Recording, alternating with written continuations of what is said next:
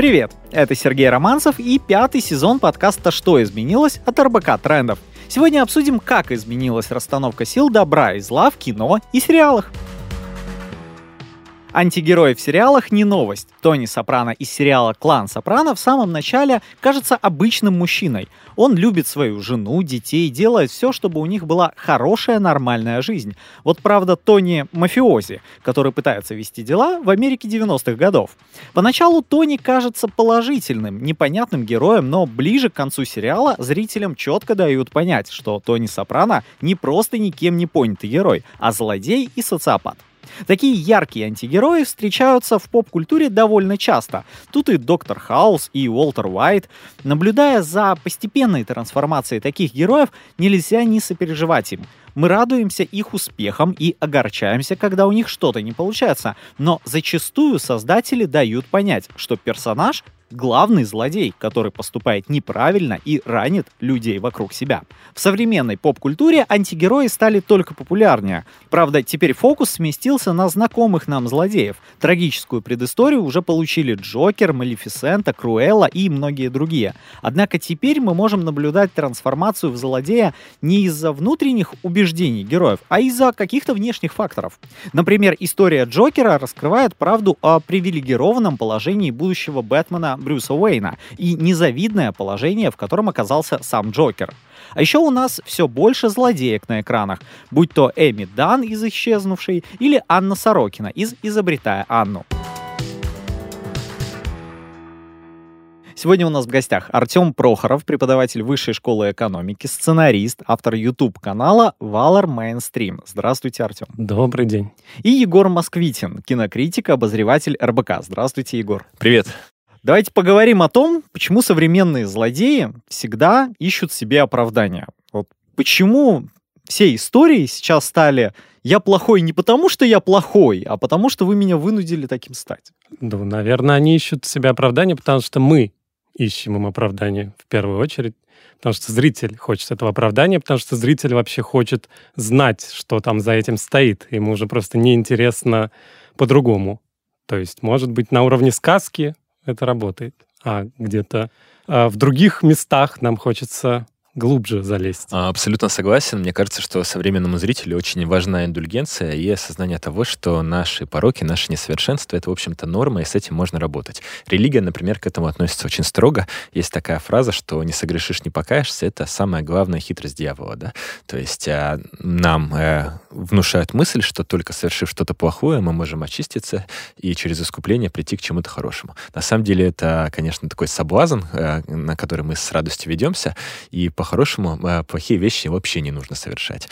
Но если мы посмотрим на то, как в современных э, фильмах и особенно сериалах выглядят э, герои э, и антигерои, то мы, конечно, видим, что они наделены либо теми пороками, которые мы хотим иметь, но не можем себе позволить, э, либо они оказываются в той же ситуации, что и мы, и совершают что-то плохое, но потом исправляются. И, например, если разбираться в американских сериалах э, от этой новой эпохи премиального телевидения, которая начинается, наверное, с 99 -го года, с 2000-го, с «Секса в большом городе», «Клана Сопрано и так далее, а, то по ним прям хорошо видно, что герои позволяют себе то, что на самом деле в американском обществе позволить себе очень сложно. К примеру, американцам очень тяжело изменять, потому что соседи, потому что раз, э, бракоразводные процессы, э, потому что довольно консервативное общество и так далее. Но абсолютно в любом сериале, будь то «Безумцы», «Во все тяжкие», «Декстер», герой ведет двойную жизнь, нечестен со своей женой, иногда жена нечестна со своим мужем, но это бывает, к сожалению, реже в э, американских сериалах. В общем, это все такая э, экранизация наших тайных фантазий.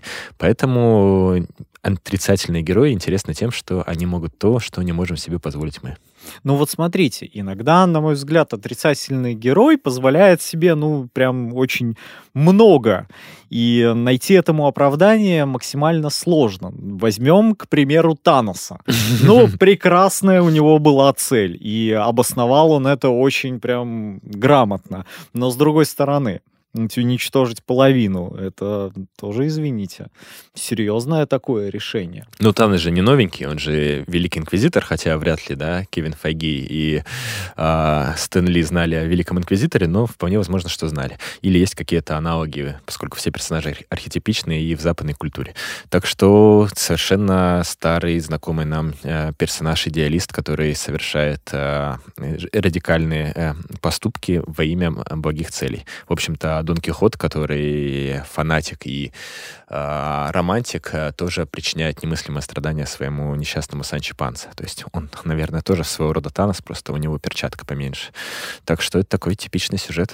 Просто, опять же, сейчас найти злодея, которому бы не начали там сопереживать больше, чем главному герою, максимально сложно. Если мы там вспомним сериал «Шерлок», ну вот, наверное, единственное был Мариарти, которому как-то никто не сопереживал, его как-то не обосновали. Но по большому счету, почему э, мы стали сопереживать этой Бабе-Яге? Ну, если говорить, например, про ту же Бабу-Ягу, она же не была никогда злым персонажем-то изначально. Это персонаж-помощник, да. Да, если мы вот так вот покопаемся, посмотрим, как это описывал исследователь-фольклорист Владимир Проб, известный по всему миру, то мы узнаем, что сказка — это на самом деле э, всего лишь метафора обряда инициации, то есть такого обряда, когда мальчик превращался в мужчину, его уводили там куда-то в лес, и всякие нехорошие вещи с ним проделывали, в том числе там его пекли, кипятили, и, в общем, дети действительно умирали, кто-то в этом обряде, но этот обряд не считался чем-то злым. Это как бы была норма на, на то время.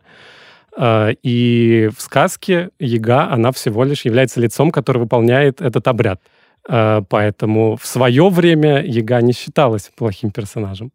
И это потом уже люди перечитали все вот эти сказания или их, их пересказали и подумали, что это у нас тут а, бабушка детей ест, что-то не так, видимо, с ней. Но на самом деле она плохим персонажем никогда и не была. Поэтому все зависит от Э, стадии, во-первых, развития общества, потому что с годами меняется наше восприятие, кто вообще плохой, а кто нет. Зависит, наверное, еще от возраста нашего, потому что э, чем старше мы становимся, тем ближе, может быть, нам персонажи, которые похожи э, нам, во-первых, с нами похожи по возрасту. Просто, то есть есть даже анекдот по поводу четырех стадий взросления – Э, что сначала ты боишься фильмов с Фредди Крюгером, потом смеешься над фильмами с Фредди Крюгером, потом ностальгируешь при просмотре фильмов с Фредди Крюгером, наконец ты солидарен с Фредди Крюгером. Примерно это и происходит на самом деле. Э, чем старше становится человек, тем больше у него вообще опыта для того, чтобы в том числе как-то себя сопоставить с этими героями. Если у вас какая-то сложная семейная история, вы уже немножко злая мачеха, Э, если у вас там много денег или желание подольше пожить, вы немножко Кощей Бессмертный. Жизненный опыт говорит нам о том, что со злодеями все не так просто. И чем дольше мы живем, тем, наверное, нам легче себя поставить на место э, этих э, злодеев. Ну вот, насколько я помню, в одной из последних частей того же Фредди Крюгера там рассказывалось, как он таким стал, когда его там все да, линчевали, и было это, не было, в общем, такая тоже история, почему режиссеры приходят к тому, что давайте разберемся, он на самом деле не такой плохой. Мне кажется, с точки зрения бизнеса это можно объяснить желанием удерживать э, в кинотеатрах более взрослую и зрелую аудиторию, потому что раньше американское кино, оно работало по очень четкому конвейеру. Пока тебе 14 и до 25 ты ходишь в кино и смотришь истории, где есть э, хорошие ковбои, плохие индейцы, да, в зависимости от того, насколько политкорректное время.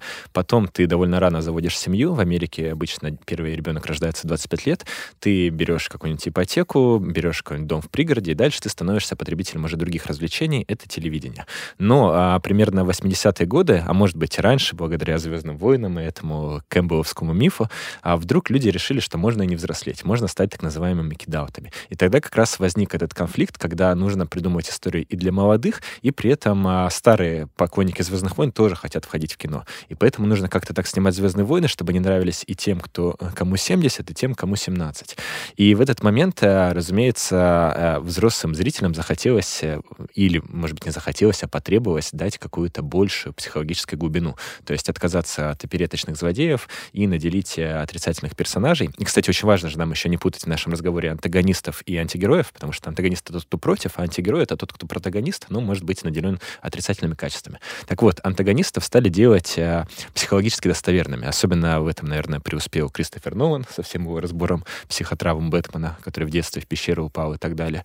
Когда злодеи вдруг э, получили право на оправдательную речь, да, можно вспомнить, кстати, фильм «Адвокат дьявола», в котором это прям буквально происходит, то они все стали жаловаться на свои детские травмы, на жестокое общество, и в этом появилась некая дополнительная мораль, но при этом еще и э, эти э, персонажи стали нам понятными, потому что мы тоже проходим через те же испытания, что и они. А поскольку Тёма уже упомянул Владимира Пропа, э, то можно добавить, что кроме Пропа, вот этот основной э, сюжет, по которому э, явно или неявно работают все рассказчики в мире, э, описала э, Александра Сергеева в книге «Дорога в Тридесятое царство» и, разумеется, Джозеф Кэмпбелл в книге «Тысячеликий герой». И хотя э, Проп же был раньше, да, но при этом э, все э, ссылаются на Кэмпбелла. Так вот, после того, как они описали этот путь героя, то есть мономиф, который описывает все наши приключения с целью становления, а, возник в сценарном деле очень популярная а, схема а, разработки героев через архетипы. Их а, выделяют 12 штук, а, и как раз э, архетипы тем интересно, что у каждого из них есть своя тень. То есть, а, в принципе, любой герой, он развивается в взаимодействии со своей темной стороной. То есть, например, архетип мага, если его амбиции не удовлетворены, он не созидательный персонаж, как Гэндальф, он отрицательный персонаж, как Саурон. То же самое можно сказать абсолютно про любого. То есть, герой-любовник может оказаться героем-насильником, и герой-помощник э, может оказаться героем, который чинит препятствия и так далее. И поэтому, в принципе, невозможно а, какое-то развитие а, добра в драматургии без взаимодействия со злом. Поэтому зло всегда присутствует, и иногда, как это происходит в современной культуре, оно, наверное, оказывается более харизматичным, чем добро, но в целом это неизбежно. И, кстати, вот Баба Яга, которую вы упомянули, она недавно фигурировала в таком потрясающем исследовании филологическом, не помню, кто автор, но, в общем, суть в том, что роман «Капитанская «Царская дочка» э, Пушкина, оказывается, совершенно неявно написан по всем законам сказки. И Пугачев, который, в общем-то, злодей, как мы знаем и по истории, да, и по этому типу, он оказывается в этом романе Бабой Ягой, потому что он и пугающий персонаж, дикий, и при этом он помощник, который позволяет э, главному герою Гриневу совершить трансформацию и спасти свою капитанскую дочку. Так что Баба Яга, она вроде бы злая, а на самом деле-то и не злая. И вот в этом э, двойственном э, существовании всех персонажей, наверное, и кроется магии истории. Ну вот смотрите, с помощниками разобрались, но меня еще интересует трансформация в разные годы кинематографа. Допустим, у нас был Майкл Корлеоне. Семейный человек. Да, семейный человек, э, собственно. Не он такой, а действительно такая семья. Э, это семейный бизнес. Э, он не мог пойти против. А, и у нас есть Уолтер Уайт, который занимается точно тем же, но как-то к Майклу мы относимся как, ну, действительно, он все-таки мафиози, наркотики, все сопутствующее. А Уолтер Уайт, ну, его жизнь вынудила действительно перевернуть всю индустрию, да, э, во всем мире. А вот как так получается, что все сопереживают Уолтеру Уайту, и им нравится вот это, а, это я опасность, а в то же время не нравится, что вот там мафиози, они злые и плохие. Как то а, ну почему же? Мне кажется, что очень даже мы сопереживаем, в том числе и Майклу Корлеоне, если мы посмотрим «Крестный отец», внимательно посмотрим, как там показано превращение Майкла Корлеоне из человека, который говорил, это моя семья, это не я, а в злодея, такого явного, ну, в антигероя, скажем так, то мы увидим, что там есть вполне объективные причины, которые, может быть, нам близки сейчас в какой-то мере. Это неблагополучное общество, в котором могли там сражаться банды друг с другом достаточно в явной форме, коррумпированная полиция, отношение к мигрантам, это война, через которую прошел Майкл Корлеоне, на этом тоже там делается достаточно большой а, акцент. То есть это все причины, которые его сформировали. И он в этом смысле э, антигерой своего времени. Точно так же Уолтер Уайт э, антигерой своего времени. А, или если мы, например, рассмотрим такого антигероя, как конь Боджек, то это тоже антигерой своего времени. То есть это уже антигерой благополучного общества, благополучной Америки, где проблемы другие. Тут уже проблемы самореализации, переедания какого-то там алкоголизма, а, отсутствие вдохновения, вот чего-то такого, что может быть близко уже нам. Но в целом причины, которые сформировали Корлеоне, они универсальные. То есть они и нам в том числе близки, поэтому мне кажется, что мы сопереживаем этому герою, он нам до сих пор близок. Можно ли сказать, что все злодеи на самом деле добрые но просто общество их сделало злыми. Почему вообще такая теория есть? Потому что мы живем э, в, все еще внутри культуры просвещения, которая говорит, что а, человек — это табуа раса, то есть кто-то, чья судьба, чей характер пишется с чистого листа. И почему очень часто в романах воспитания, будь то, не знаю, Оливер Твист или Гарри Поттер или Звездные войны, герой-сирота, потому что это самый удобный способ показать, что он сам кузнец своего счастья и своей судьбы, а, потому что родители на него не повлияли. Вот, и поэтому, конечно, мы всегда всегда все пытаемся списать на внешние факторы и пытаемся таким образом дать понять, что мы можем двигаться в сторону идеального мира, где а, правильное воспитание и чуткость к чужим проблемам приводит к тому, что люди не становятся Таносами или кем-то еще. Но э, вот возвращаясь к Майку Корлеона и Уолтеру Вайту, да, э, Хайзенбергу, мне кажется, э, это как раз э, очень разные истории, потому что оба обыватели, именно этим они цепляют, и оба становятся преступниками по неволе, э, но в одном случае случае человеку это в тягость, а в другом случае ему это нравится. То есть Майкл Корлеоне постепенно отчуждается от всего, что ему дорого. Он закрывает дверь перед своей женой, он э, топит своего брата Фреда, и он, в общем-то, несчастен, потому что он не хотел э, быть связанным со своей семьей. Опять же, он хотел быть табуой расой, то есть быть юристом, по-моему, он хотел, да? Вместо да, того, да. чтобы быть э, наследником криминальной семьи. Оутру Вайту, как мы понимаем из его разговора с женой, очень нравится. Ему обидно, наоборот, что люди не замечают, что он подпольный наркобарон. Он хочет так или иначе в этом признаться. Он хочет, чтобы вот эту его камеру с кучей денег на самом деле видели все. И я, кстати, не уверен, что ему прям сильно сопереживают именно к финалу, по крайней мере, потому что, например, когда он убивает Джейн, возлюбленную Джесси, просто не помогает человеку, который во время наркотической ломки захлебывается в своей блевотине, мне кажется, он в этот момент окончательно нас теряет, а потом еще из-за него самолет падает. То есть ты его продолжаешь не, ненавидеть уже, а не любить и прощать. А, да, ну тут, к слову, у меня было два разных отношения к Уолтеру Уайту. А, первое я смотрел в русском дубляже, и мне казалось, что это Джесси его толкает на этот э, скользкий путь. Mm-hmm. А второй уже был в оригинальной озвучке, когда я понял, что на самом деле это Уолтер Уайт толкает Джесси на этот скользкий путь и говорит, давай-давай, мы с тобой тут сейчас наварим и там все это замутим. Кстати, вот вопрос об архетипах. Джесси — это ученик-чародей абсолютно. Да, да, абсолютно ученик-чародей. Но вот в нашем переводе я как раз-таки и понял, что он тащил его туда. Давай, я тебя сделаю тут главным. А на самом деле все оказалось совершенно иначе. Может, поэтому поэтому, кстати, и к персонажу можно по-разному относиться. Ну, или можно вообще думать, что главный герой Джесси, и тогда вся эта история — это история выхода из тени отца, потому что в конце он все-таки спасает Джесси, жертвует собой, и Джесси остается свободным, и в итоге снимается в дурацком этом э, сиквеле «Эль Камина», и мы понимаем, что все было зря. Но а почему же все-таки злодеи, на мой взгляд, так охотно воспринимаются как хорошие? Смотришь на Дарта Вейдера, прям сопереживаешь, вот думаешь, действительно, вот он же хороший. И в итоге его приводят к тому, что, знаете, он все-таки вернулся на светлую сторону. Ну, нам, наверное, как-то патологически хочется больше историй про этих злодеев, хочется из них сделать героев, вот чтобы они прошли тот же самый путь, потому что мы как-то слишком э, зациклились на положительных героях, мы все время про них смотрим. Это такой похожий достаточно шаблон, это действительно путь героя мономиф, и там есть определенный механизм формирования эмпатии, когда у нас герой должен совершить какой-то хороший поступок обязательно в начале, чтобы мы начали ему сопереживать, потом у него какая-то относительно благая цель, чтобы мы тоже ее понимали, как-то если переживали. А антагонист, он немножко так в тени все время находится. Он проработан-то не хуже обычно, потому что, как уже было сказано, антагонист, он прорабатывается как вот э, другая сторона медали, то есть как противоположность главного героя от главного героя прорабатывается. Проработан он не хуже, а времени у него на экране меньше. из-за этого сцены с ним получаются такими насыщенными, яркими, крутыми, и нам хочется, чтобы он тоже прошел какой-то путь, и нам кажется, что у него внутри вот там что-то есть, какая-то история, и что вот если мы его поставим во главу угла, если он у нас будет главным героем, то он как-то раскроется и, может быть, тоже, да, изменится, станет хорошим. Мы же все время ждем в кино, что герой изменится. В жизни это этого не происходит, люди не меняются чаще всего, а в кино как раз это очень даже возможно. Наверное, поэтому нам хочется верить в то, что, да, и злодеи тоже, если их поставить на эту колею мономифа, они там в конце где-то придут к изменениям и станут хорошими. Меня сейчас вы так подвели к мысли, что мы весь фильм смотрим на добрых персонажей, и за это время они нам надоедают, и поэтому мы уже хотим скорее посмотреть на злодея, потому что он появляется редко, зато вот как.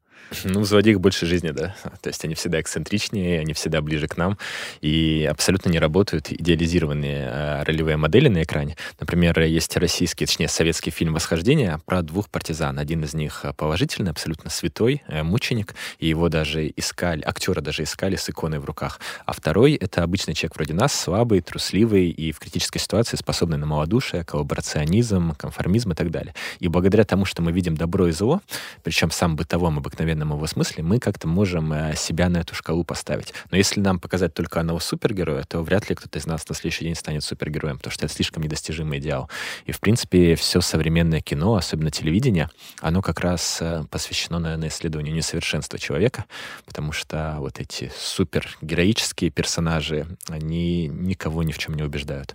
Нужно показывать наши изъяны, и нужно узнавать себя в темных героях. Всегда ли становление злодея такое — это отражение общества, которое нас окружает? То есть очень часто мы видим, что почему человек стал злодеем? Потому что вот его вынудили такие вот обстоятельства. И обычно это какие-то несовершенства нашего общества. Но всегда ли это отражает те реальные проблемы, которые у нас есть вокруг нас? Ну, например, когда мы смотрим на становление Джокера, мы видим, что привилегированное отношение к будущему Бэтмену, оно все-таки ну, вынудило все общество повернуться против него. И на самом деле весь Готэм не готов был носить на руках э, богатого наследника. Он хотел как-то свою жизнь улучшать. Для нас через несколько лет вот все показали совершенно по-другому, что оказывается нет. Вот был у нас Бэтмен, и он на самом деле тут со злом борется. Ну, предыстории злодеев вообще формируются очень разными способами. Э, лучше всего, да, наверное, через какие-то актуальные вещи. Но мне кажется, как именно критика общества, это лучше работает, э, если это все-таки история героя или антигероя, а не история антагониста, вот именно история становления антагониста. Ну, потому что в том же Джокере ну, вроде бы, да, очевидно, что там классовое неравенство, что там такое общество, но поступки, которые он в итоге совершает, это поступки больного человека. И как бы сказать, что его полностью сформировало только это общество, сложно. Может быть, он изначально был настолько сумасшедшим просто, и просто какой-то триггер наступил в определенный момент. То есть это не является однозначной критикой. Ну и плюс ко всему там еще очень странное общество, сумасшедшее, которому покажи по телевизору одно убийство, и все пошли, в общем, тоже друг друга крошить. А, так что именно как критика, наверное, это работает хуже. А в принципе, а, злодеи, они образовываются из совершенно разных каких-то странных историй, потому что, ну, например, вот эти самые злодеи, которые хотят уничтожить весь мир, это отдельный такой челлендж для сценаристов, потому что нужно придумать. То есть, с одной стороны, э, современные блокбастеры требуют, чтобы угроза стояла над всем миром, чтобы там злодей хотел уничтожить действительно весь мир, всех убить. С другой стороны, современная драматургия требует, чтобы у каждого была своя правда, своя философия и так далее. То есть сценаристам приходится заниматься чем? Оправданием уничтожения всего мира. Это такая э, немножко странное такое занятие, сродни сочинению конспирологических теорий, кто там придумал ковид и зачем он это сделал. Вот что-то похожее, мне кажется, делают люди, которые придумывают э, мотивацию Танусу. Это может быть э, даже, это может даже не относиться к каким-то актуальным проблемам современного общества, просто из-за того, что зрителям это интересно, сценаристы это придумают. Поверьте, они оправдают все, что угодно. Мне кажется, что все зависит от подхода автора, а подход автора к может быть одним из двух. Либо зло — это нечто рукотворное, и тогда с этим можно бороться, анализировать и так далее, либо зло — это что-то неизбывное. То есть рукотворное зло — это всегда более-менее понятно, да, например, новый Джокер, которого играет э, Хакин Феникс, это отверженный обществом герой, да, а таксиста, которого играет Роберт Де Ниро, это человек, который не получил психологическую помощь, вернувшись с фронта. Но гораздо, ну и понятно, что в большинстве историй, да, которые носят какой-то назидательный характер или просто просто пытаются быть понятными зрителю и не шокировать его, и успокаивать его, в них, конечно, зло всегда рукотворное, то есть в них есть некий э, гайд, как э, избавиться от зла. Но бывает же, просто не встречаются гораздо реже истории, в которых э, зло, оно просто зло, потому что оно разлито в воздухе, потому что без него никуда, и они гораздо страшнее. И вот сегодня я пытался вспомнить какие-то примеры из кино, где прям зло абсолютно такое, ну, черное-черное. Ничего не смог вспомнить, кстати, не знаю, может, ты помнишь что-то. А я, но зато я вспомнил книгу, которая меня очень шокировала в детстве. Это рассказ Леонида Андреева, не помню, как он называется, «Тьма», кажется, или «И тьма поглотила его». И это история про студента, который, ну, это все происходит там, в 15-17 году прошлого века, да, то есть э, э, в канун революции или уже во время революции. В общем, студент идет через лес со своей возлюбленной, и вдруг на них нападают какие-то разбойники, и они ее насилуют, а он избитый лежит рядом, а потом он приходит в себя, э, смотрит на нее, растерзанную, и ему самому хочется ее изнасиловать. И все заканчивается строчкой, и тьма поглотила его. И вот откуда в этом обычном хорошем человеке, который пытался защитить, который был галантным э, рыцарем и порядочным, вдруг родилась эта тьма за считанные секунды по какому-то щучку, это загадка уже больше ста лет. То есть, короче говоря, бывает зло, которое просто зло. И э, каждый боится в себе его обнаружить, и каждый поэтому хочет видеть истории, в которых зло объяснимо, в которых оно поддается терапии, профилактике и так далее. Вот. Кстати, какие бывают в кино прям такие абсолютно зловещие? Ну, «Властелин вот... колец», на мой взгляд. Ну, там, я там вспомнил дом, Но который построил, дом, который построил Джек. Да, дом, который прям... построил Джек, да, кстати, вот безумие э, героя и интересно, кстати, что в доме, который построил Джек, э, герой в конце спускается по разным кругам ада, и если считать, то он останавливается на том, который предназначен для фальшивого таблетчиков, а не монетчиков, а таблетчиков. То есть э, сам Ларс фон Триер э, признается таким образом, что он этот обманщик. Ну, вообще, мне история, что все это завязано на сценаристах, максимально понравилась, потому что я как-то вспомнил зло в ранних э, агентах 007, и там все было очень просто. Давайте взорвем ядерную бомбу на Северном полюсе, растопим ледники, и все погрузится под воду. И никакой мотивации просто вот сделаем, как бы потому что хочется. А, а теперь да, мы прям придумываем, мы продумываем, и, видимо, эти идеи, они э, кем-то тоже одобряются, и люди думают, а вот слушайте, а вообще-то как бы есть рациональное это в этом зерно. То есть у каждого злодея тоже есть какой-то путь, не просто так он к этому пришел. Мне всегда, по крайней мере, были ближе слизеринцы. Они хотя бы сначала думают, а потом делают, а не гриффиндорцы, которые сначала бьют, а потом думают. Ну, вообще тоже с возрастом это меняется. Опять же, вспомните, как в детстве все читали Гарри Поттера и восхищались Дамблдором, как он там накидал очков в последний момент Гриффиндора, чтобы он победил. Сейчас это поколение подросло, и интернет наполнился мемами про то, что Дамблдор какой-то самодур, который испортил всю систему оценивания, там, обесценил труд всех факультетов. Да, по сути, с вами со всеми поступили нечестно. А, вот э, как бы вы отнеслись? Э, хорошо, если вы за столом гриффиндорцев, а если вы как-то в ране, а они были на втором месте, стали еще ниже, извините, как-то обидно. Поэтому э, действительно очень странная мотивация всегда происходит, но может, потому что нам наскучили действительно добрые персонажи? Мне, кстати, раз заговорили о Гарри Поттере, то есть о фэнтези, мне кажется, мы этой осенью наблюдали прямо в прямом эфире битву двух концепций драматургии, где э, есть четкое добро и зло, а сказочная история архетипическая, и где все максимально психологически усложнено. Один случай — это «Кольца власти», где прям все понятно, да, что вот это такое светлое, классическое, высокое фэнтези, а мир, который там описан, он еще не разрушен войной, поэтому он напоминает какие-то прекрасные античные времена, эльфы как греческие философы, а люди еще не осквернены а, Сауроном, и, в общем, все максимально прямолинейно. Галадриэль прям крутая, хотя у нее уже тоже появляются какие-то там э, заморочки психологические. А Саурон — это просто зло, хотя и у него тоже есть какие-то обиды и комплексы. Но в целом это очень понятная история про добро и зло. А в это время на другом полюсе идет э, сериал «Дом дракона», где вообще не поймешь, кто добрый, кто злой. То есть все люди в очень сложных э, совершающие страшные вещи ради спасения своих семей и ради тех убеждений, которым они следуют. И э, цифры показали, что, в общем, ну, потому что, конечно, это не, не чистое сравнение, да, это не тот случай, когда есть Гриффиндор и Когтевран, потому что в разных условиях, в одном случае это HBO телеканал и только потом HBO Max стриминг, в другом случае это Amazon огромная корпорация, вот, в одном случае наследие «Властелина колец» и «Хоббита», которое, наверное, уже не такое актуально, в другом случае наследие «Игры престолов», которое еще актуально, но, тем не менее, люди выбирают «Дом дракона». Прям ну, по, я вот сам по всем статьям. безумный фанат «Властелина колец», я прям очень ждал эту историю, но, на мой взгляд, да, это действительно такая милая, приятная сказка, когда есть абсолютное зло, абсолютное добро, и вот мы их э, как бы сталкиваем без каких-либо попыток э, сделать Саурона добрым.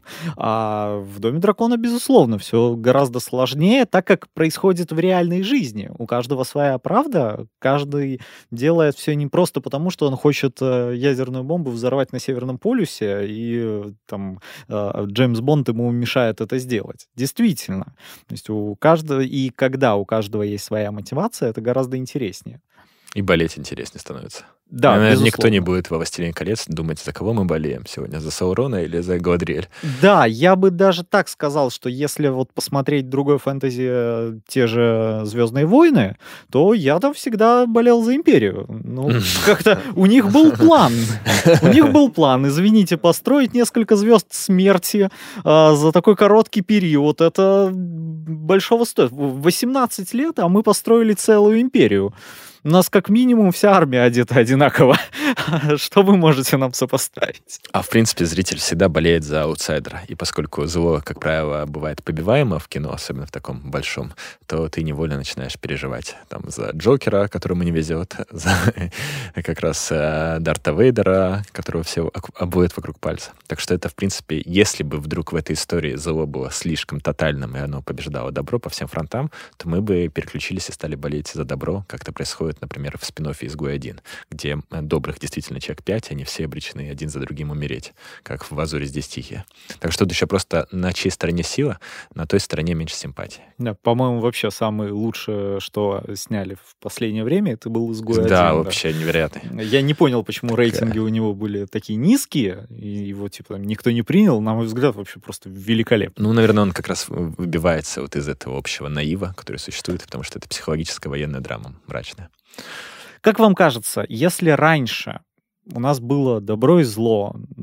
Зло стало со временем более логичным, и мы поняли его. Куда перейдет эта эволюция кинематографа? Интересно, что э, вот если следить по Оскару, как по такому мерилу э, ценности американского кино, то мы видим, что истории про антигероев в последнее время вдруг э, стали гораздо менее награждаемыми и востребованными. То есть, допустим, берем год, в котором форма воды выступает против трех билбордов на границе Эббинга, Миссури, и видим, что история перерождения э, антигероя в э, трех билбордах, э, копа расиста, гомофоба, который искупляет, искупает, искупляет, давайте запишем два варианта, свою вину, а, чуть ли буквально сгорев, то есть как птица Феникс возродившись, а, он вызывает огромное раздражение у зрителей, которые говорят, нет, нужно еще пострадать, чтобы мы поверили, что он не расист.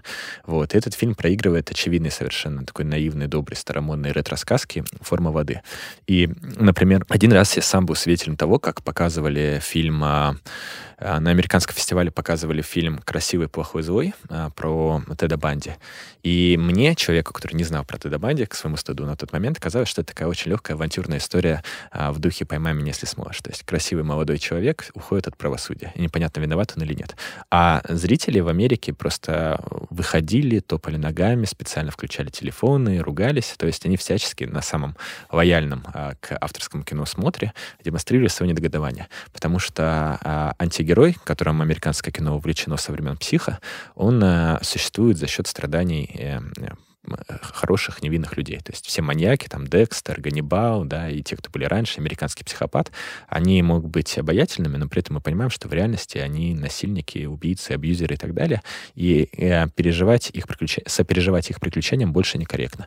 Поэтому я думаю, что мы сейчас сталкиваемся с неким закатом антигероя в таком демонстративном э, виде, когда он может быть маньяком или убийцей, или там кем-то еще, но при этом мы э, видим э, проникновение черт антигероя в героя, то есть в персонажа семейных саг и драм, да, как наследники, Дом дракона и много чего еще, в, и, и, и как персонажа социального действия, например, карточный домик и так далее. Поэтому я думаю, что главные герои сейчас будут становиться все более психологически проработанными и все более осознающими свою темную сторону, а вот такие классические негодяи, они будут уходить в прошлое, и в случае такого прям фестивального авторского кино авторы, наверное, будут э, осторожными именно, э, боясь кого-то обидеть, задеть, и просто не, не до конца там показать преображение героя, которого они наделяют отрицательными чертами.